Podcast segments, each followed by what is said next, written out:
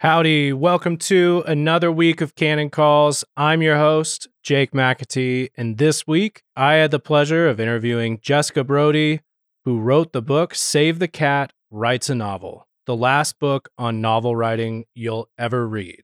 It's a great book. I highly recommend it. You can find it anywhere you find books. I assume the easiest place would be Amazon. Additionally, as we talked, one book that came to mind that I wanted to recommend from our shelf was Douglas Wilson's Wordsmithy. It's a book for writers of every sort, whether experienced veterans, still just hoping, or somewhere in between. This book exhorts writers to explore the world, to read incessantly, to love mechanical helps, to be fine with being lousy for a little while, to learn languages, and to keep a commonplace book. You can find that book at canonpress.com. Now, without further ado, meet Jessica Brody.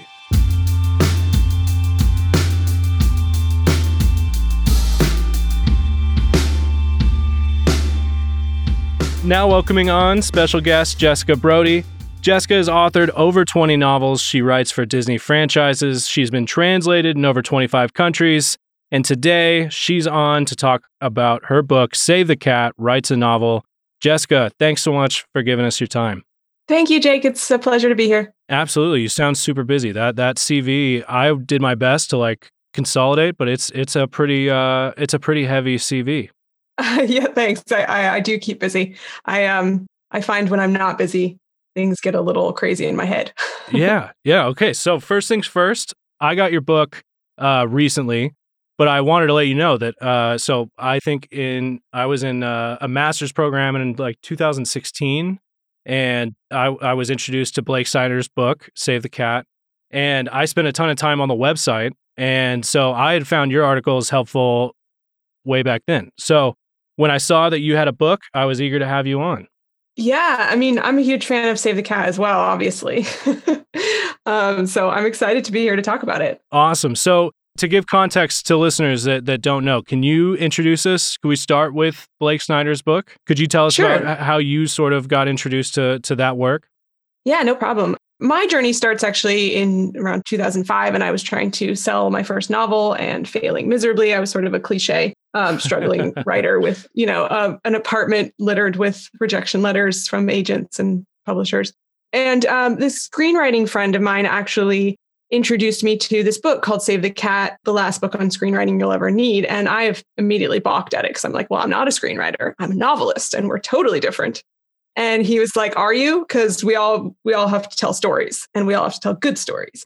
And so he convinced me to get the book, and I read it, and it was basically, in my mind, it was like finding the secret to the universe. I was like, "Oh my gosh, how did I not know that this existed?" Because what Blake Snyder, the the author of the book, did, which clicked so well with me, was he broke down story into like a 15 part blueprint. And he basically said, look, this is what all stories are made out of. He didn't invent this, he just noticed it and he codified it to make it easy for everyone else to understand. He said, Look, all stories have these same 15 things in them. So naturally, if you tell a story with these same 15 things, your story is going to work. So that 15 beat uh, template is what's called the beat sheet, uh, the Save the Cat beat sheet. So I started using the Save the Cat beat sheet way back when, and I used it to revise the novel I was trying to sell at the time. I ended up then getting an agent for that novel, selling the novel like 10 days after I signed with the agent, you know, to a major publisher.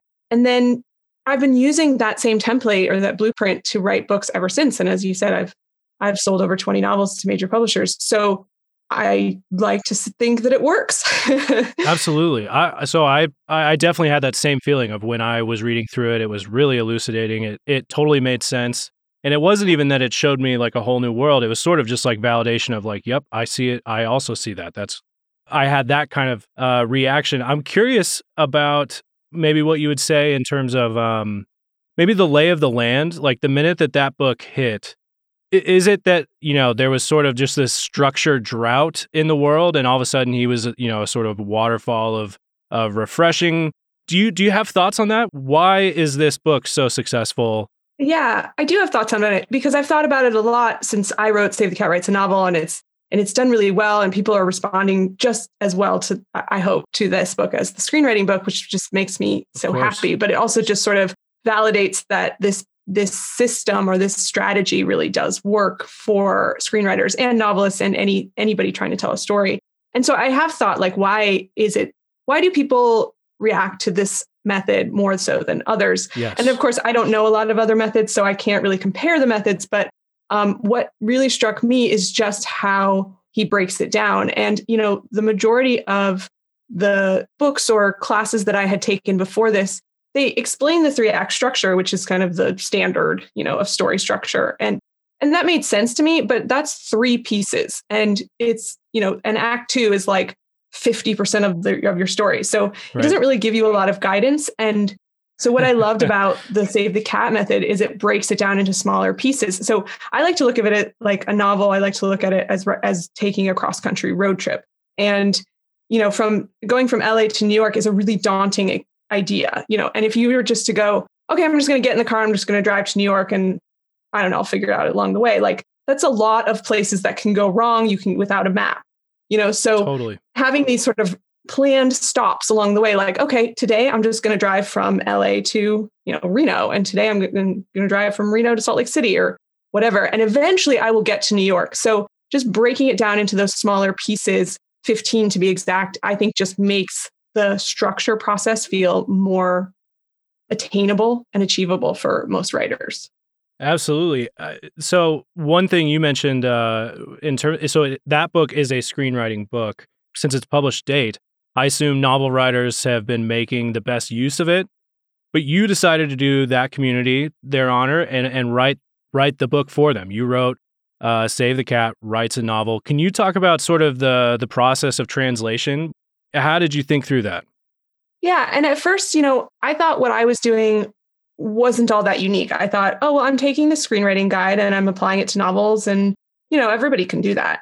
And sure, everybody can. But what I found was that the way I was explaining it, so I started to I started to teach the method specifically to novelists before I wrote the book. And I did that through the Save the Cat company. So Blake Snyder unfortunately passed away in 2009, and he's got a great team of people that you know keep the legacy alive and keep the brand alive and um, they hired me once they saw that i was using this method to write and sell novels um, they hired me to teach the method to novelists so what i found when i got into the classroom with students was that it was not necessarily obvious how to take the screenwriting method and apply it to novelists. Okay. Um, and I was able to explain it in a way, having written so many novels at that point, and, and read so many novels, I was able to just say, well, you know, it's like in this book, when if you've read this book, you it's like what happens here, you know, at this point in the story when this character does this. And I think just putting it in terms of novels and being able to use novels as an example, I think really helps people um, sort of just translate it. So, you know, I think there's there's that element. There's just the way that I, I approached it. I think people people responded to that. But then just being able to take a bunch of novels, and which is what I did when I wrote the book, take you know all i think i i analyzed like 50 different books in this in the course of this this one 50 different novels over the course of this book. Right. In some way. And being able to say yeah you know like in um, grapes of wrath when this happens and you know in ready player one when this happens and you know in girl on the train when this happens. And and so just applying it to all of these books that we all love and know um, i think just it, it just kind of cements it in people's mind a little bit firmer than looking at a movie Absolutely. So I, as I read, and I had this feeling in Snyder's as well, but you know, the saying that you, you enroll in math, you get math problems exclusively. And I thought about as you are writing this book for a community of artists, and that particular book is on structure. I've laughed through conversations, uh, not only with my education, but even around today, around the people that I know want to write and they're working through their manuscripts. Often I feel like getting introducing structure to an artist is sort of like cat to water. Um, has that been your experience as well, or, it, or... It, it, depends on the writer. It, um, that's really funny analogy too. Yeah, it depends on the writer. Some writers are very averse to structure at first. You know, in the novel world, we call it um, pantsers and plotters. And plotters are the kinds of writers who like to plot out their novel in advance. They like to, you know, create the outline and try to stick to it. And it's sort of, you know, going back to the road trip analogy, it's the people who map out the entire journey and where they're going to stop and where they're going to eat and how long they're going to stay. in you know for the whole thing. And then there's the pantsers who come. It comes from the uh, the phrase "right by the seat of their pants." And um, okay. these are people who just sort of like, you know, they get an idea and they just go. Um, and maybe they have a little bit of structure already in mind, or maybe they have a character in mind, or, you know, they have different levels of starting points. But for the most part, they prefer not to outline in advance and um, just kind of see where the story takes them. And so when you introduce this concept to pantsers, there is often, um, and I'm generalizing here, obviously, but there's often a little bit of resistance. Um, like, well, I don't do that. I don't outline in advance. And when you introduce it to plotters, they're usually like, oh, great. Yeah, I, I kind of, I need this because I like to, you know, figure it out. But what I tell writers is structure has to get added in somewhere. So it doesn't matter if you do it first, if you do it in the middle, if you do it at the end, if you do it after five drafts. Eventually, this thing has to be structured uh, effectively. And so, you know, the save the cat method in general is just a tool to help you structure it no matter when you do that part. So a lot of people will use it in the revision. You know, they'll write a first draft that they just sort of pants their way through, as we say, and they'll just sort of have a whole bunch of scenes and now they don't know what to do with them. And then they'll take the structure method and go, oh, okay, I see. I actually did write a catalyst. It's just way too late. That's one of the beats. Um, you know, or I actually do have this part that should be in the middle, but I put it at like 75%. So, you know, people approach structure in different ways, but in the end, everyone learns the either the hard way or the easy way. They learn that you have to have structure. And I learned it after, you know, 50 rejection letters. uh okay and then on that point too i had a question you so I, I, was one of the i have plenty of unfinished manuscripts so that's where i'm at in, in the world of writing and what i found is i would love to just like do an opening scene and like get it all out and it was like okay this could be an awesome thing but i actually don't know what's happening uh like next or like the plot similar to how you're describing that. And with with Snyder's book, one thing that I thought was fascinating was the uh, was the log line. And and I remember him sort of encouraging you like have an idea of this log line. Can you tell us about what the log line is? Yeah, so uh, logline is a very screenwriter thing that I again adapted for novelists. Essentially, a logline is a one sentence pitch of your book. So, and it's supposed to be written in a way that makes people want to read well, a one sentence pitch of your story. And it's written in a way that makes people want to read it. And it's usually, in, I think, in the screenwriting world, I'm not 100% sure, but I think it's usually used kind of in the pitch process. Um, right. It might be, you know, taken and put it on put on websites for film goers, you know, so they can kind of get a quick glimpse of what this is going to be about. For uh, novelists, you know, the reason I tell people to write log lines is, is yes, it does help when you're pitching you know, if you have to pitch somebody your, your book really quickly. But that's not really the primary purpose of loglines. I think the primary purpose of loglines is to figure out if you know what your story is about. And what a logline does is it forces you to simplify it down to its most basic form. You know, if you can explain this book to me in one sentence and have me go, wow, I want to read that, then you know what your story is about. And that's really hard to do. It sounds easy, it's not easy. And um, I think it's Einstein who said, I'll paraphrase Einstein, sorry, Einstein. um, but I think it's Einstein who said something like, I, I know I understand something when I can describe it in one sentence or when I can distill it down to its simplest form. And that's when you really know that you've got it. So when I tell people, you know, okay, now pitch it to me in one sentence, and like 10 minutes later, I don't know what the story is, um, that's when I know that the, that person hasn't figured out the story yet. So um, the log line is sort of like a test of you know, do I know what this story is about? Do I know what is compelling about it? Do I know what is resonating about it? Because all of that can go into a one sentence pitch, believe it or not. So, one thing that I did with the book that's different than what Snyder did was he put the log line up front. And he yes. said, you should figure out your log line first. That's what and I wanted I to found, ask. Yours is at the end. Yeah. I found that when I was teaching, when I was teaching this method, I, I would follow the Save the Cat book and I would do, I would sort of go in the order that he presented it and i would just get these blank stares of some of writers going how am i supposed to tell you what it's about? I haven't written it yet. Um, i have no idea. So i in my classes i did i basically tried a new thing and i said all right let's do the beach let's work on the beats first. Let's break down the 15 beats of your story. And then the last thing that we did before it was a weekend workshop the last thing we would do before people left is say okay now try to write a log line.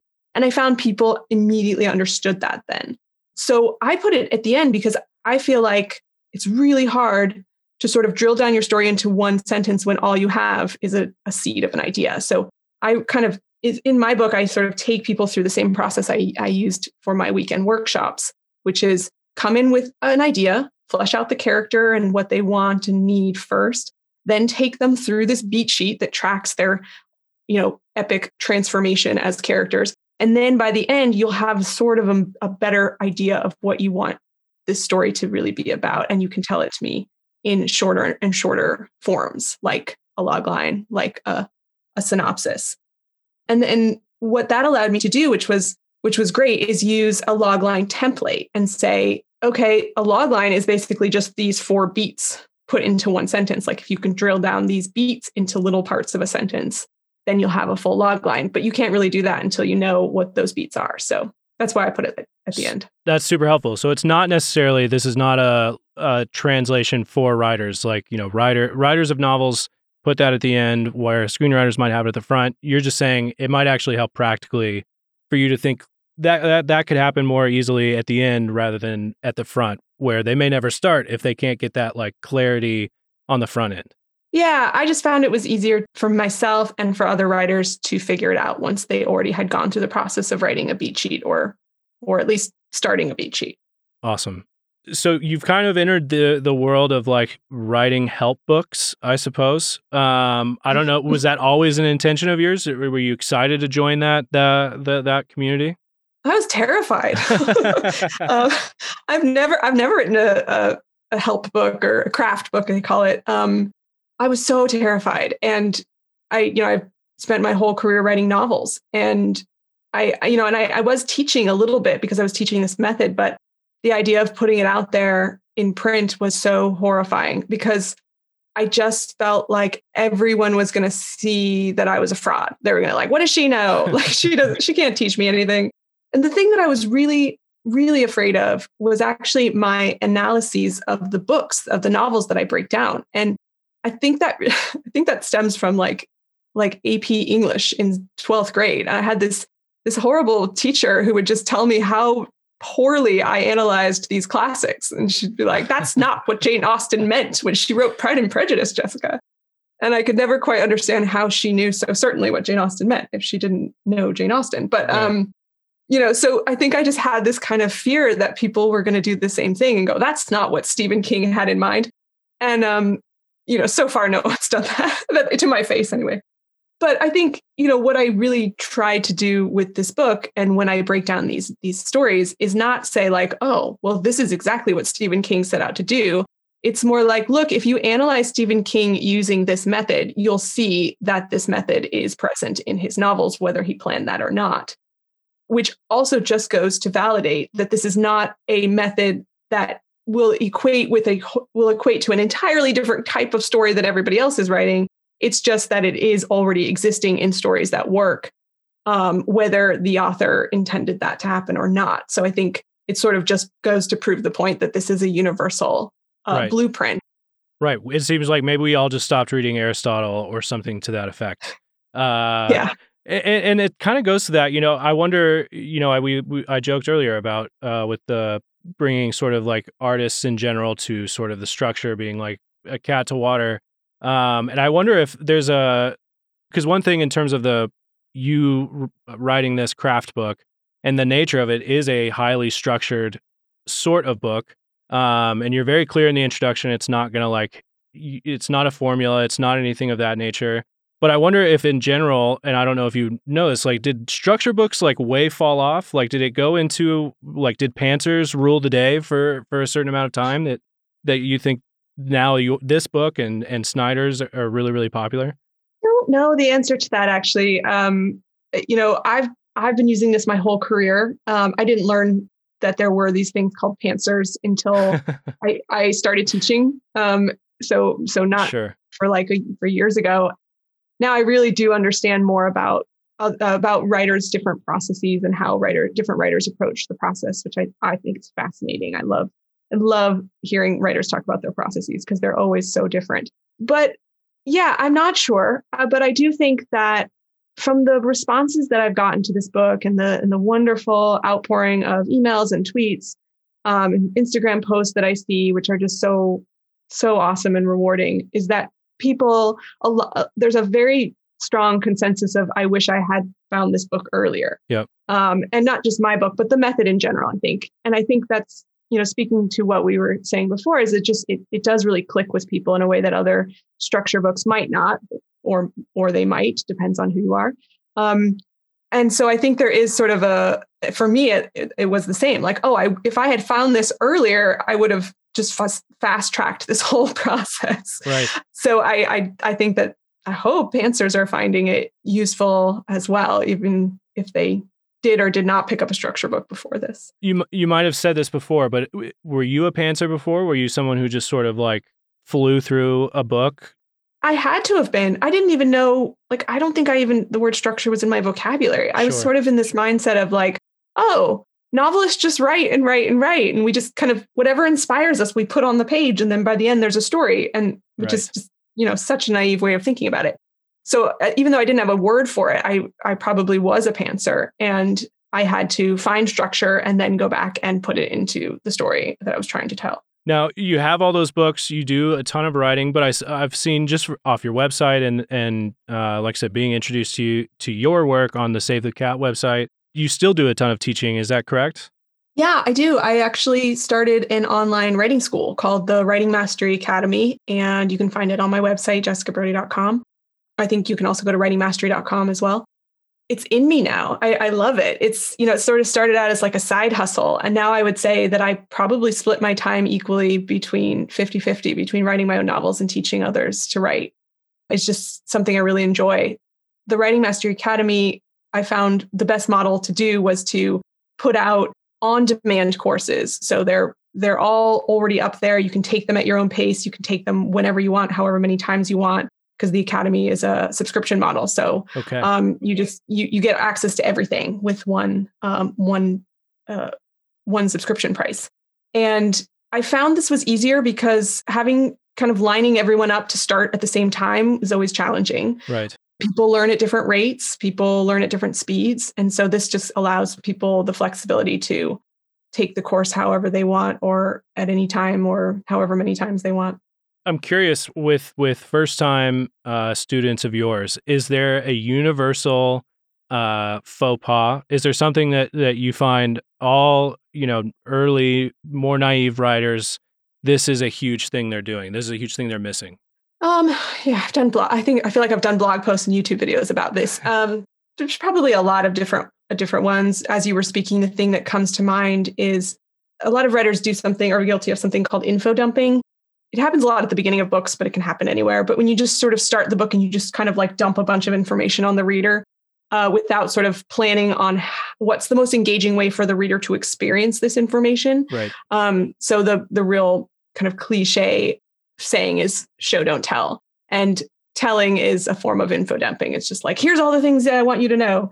Um, when there's you know really creative ways that you can reveal that information strategically and mysteriously and engagingly. And so i think that's one thing that a lot of new writers struggle with. And i think a lot of just writers in general when you're writing a first draft you're just like oh my gosh i have all these thoughts in my head. I have to get them down on the page so i don't forget them which is what I tell people to do is write it all first. Don't worry about it if it's good or not. And then once you have all your ideas down, then you can come back and sort of revise it. But that, yeah, that's something that comes to mind. I'm curious what you would think about this. I gifted uh, Snyder's book a couple years ago um, to someone who doesn't write, just to like an mm-hmm. avid reader. Um, mm-hmm. And halfway through your book, it seems like something I could do with yours as well. Do you have thoughts on that? Do you think your book could help? Uh, like, is your book for an avid reader, or could it be used for an avid reader as well as someone who writes? That's really interesting. I, I hadn't thought about that. I would suppose that if you really like the mechanics of story, you know, there I think there are different kinds of readers. And there's readers who just sort of want to be swept away and just like, I don't want to think about anything. I just want to like escapism, just want to enjoy this world. And I don't want to think about how it's made. You know, the I don't want to look behind the curtain. I just sure. want to do it. And then there's readers who love that behind the scenes stuff. Like I have readers who I will show them deleted scenes. I will give I will gift them all sorts of like behind the scenes looks into my process. I will reveal I'll release like brainstorm recorded brainstorming sessions I've had with my co-writer. And I think a lot of writers like to see that stuff, or sorry, readers, I like to see that stuff and know how this how the sausage is made. And so I think those types of readers might really appreciate the inside look of this is what goes into writing a story that works. Totally. I'm curious if um so there's a there was a feeling that I had when I was going through the beat sheet originally and I was like, wow, okay, I can finally like see. You know, it was uh it was almost like putting contacts in to mm-hmm. um you described somebody who's sort of like I, I'm not very invested in like I just kind of want to be swept away. So I would say for a lot of my life, I was like that. And then suddenly I got interested. And so I was like passionate about stories, but I couldn't see them. Um, mm-hmm. and, and, and these, the beat sheet and those principles really illuminated a lot of things. And just that gift of sight was like really edifying to me, eh, eh, to you, for another way of saying it. Do you find though that it's harder to read for pleasure now? That's what I find. You know, is it do so do you tell me about that. I'm curious. Uh like are do you find yourself now like judging on a beat? You know like oh that was kind of mishandled. Is that what you mean? It's less of judging and it's more i love sort of figuring out or at least in my mind trying to think of what the author was trying to do. You know i love trying to kind of sure. find like what the author intended you know, so I'll find like I know how stories fit together now. I've written so many of them and I've analyzed so many of them. Like I can see stitching. I can see the right. the intention of things. And maybe I'm wrong, but I, I am just sort of now trained to see that. So like I'll read a book and I'll notice something put in. I'll be like, I bet that's setting up something later. Like I can right. see those things now. So has that do you, you know, feel like that's ridded of pleasure? Not necessarily. It's a different kind of pleasure, but yeah. it's definitely like when I want to read simply for fun, like if I'm on vacation and I just want to sit on the beach and read a book and not think about it, I have to kind of really force myself. Like I'll feel myself going, oh, I wonder what that's, you know, what the intention of that line was. And I'll go, no, no, just just read it. just read it for for pleasure. So it is sort of hard to shut that part down, but um but it's a different kind of pleasure, I guess. I think so. And, and, you know, especially if, you know, I will say it has done a little bit of like quality maintenance and not that I would, uh, there's plenty of books that I read um, that are not like these are the classics and we have to be very solemn and, and we have to mm-hmm. lower our brows about them. Um, but I would say it has sort of eradicated a certain level. It's done a little bit of quality control, maybe. But I, I would say the so far in my experience, it's been it's added like an extra dose. And you were saying it's a different kind of pleasure, just like an extra dose of pleasure to see like what this author is pulling off mm-hmm. and, and the way that they're doing that. The professor that introduced us to the to the beat sheet talked about it in a way of like this is somebody who's describing the ingredients here of, of storytelling and and essentially here's a cookbook. And I thought it was helpful just in terms of there's a lot you could find uh you know if you typed in save the cat to YouTube our listeners could find things like why Save the Cat's bad or why it's great. And it helped me, like the metaphor of cooking helped just because, you know, there are like Stephen King is a mature chef uh, in storytelling. and like he could, he could decide, I'm going to subvert this particular ingredient here but it's because mm-hmm. he like knows what he's doing uh i right. suppose and like right. he could walk into a pantry with no plans and what he comes out with at the end is probably going to be a lot better uh, than me and my unfinished manuscripts. You know, but that's but that's not a point against the beat sheet or save the cat. It's it's more of like his maturity level in cooking, I guess. Do you see it that way as well? Yeah, I do, and I think that there's a difference between breaking the rules because you don't know the rules and breaking the rules purposely because you want to experiment with story the way that you're explaining. The way I describe it was similar. I describe it as baking, like baking, and I say, you know, when I tell people like because a lot of people ask me like well do you have to do it this way? Right. I'm like well no but at the same time like you know if you set out to write to make a cake let's say and you put in you know you there's certain ingredients you need to be able to call it a cake like you right. need sugar and flour and eggs and water and when you start taking those ingredients out it stops being a cake and it starts being bread or cookie or a cracker um, so in order to actually make a cake, there are certain things that you need. And that's what you use. There's certain things you need to tell a story. What you do with those ingredients, like you like you said, like, you know, the kind of things you put together, like Stephen King maybe putting things on his cake that were like, that will never work. Who would want like a, you know, olive pickle chocolate peanut butter cake? but the way that he does it, you're like, actually this is very tasty Right. this is a very enjoyable cake so i think it's matter of how you are you know you kind of need to learn the basics and then you can start getting really fancy with it and trying all these new things but in at the heart of it the structures is still a cake I'm curious. So, one way that I'd like to encourage listeners, like I'm going to try to get as many people to buy, so readers and non-readers. And one of the reasons that I thought that I thought would be really helpful is there's a sort of like with storytelling, um, and and I'd be curious to to hear what you think, um, if this is right or not. But there seems to be a level of wisdom that comes with like the sight, I suppose, like. So if when you stop working on a manuscript and you go back to your normal life, there's a level of like life is happening in real time and you know the wisest characters in books, you know, are able to be able to like get a view of the plot, I suppose, and they can like encourage or advise the main character to the best of their ability. Does is it if that makes sense? And I've found like the better reader that I have become, um, and I'm not, I'm still not great, but the the better that I get, I find that it actually like translates to real life to some degree. That that you can be a helpful person to those around you, and it and it's because like you've been spending time in other worlds, and, and you're hopefully you're developing that kind of sight or wisdom. Has that been the case for you at all, or do you think of, of it in that way?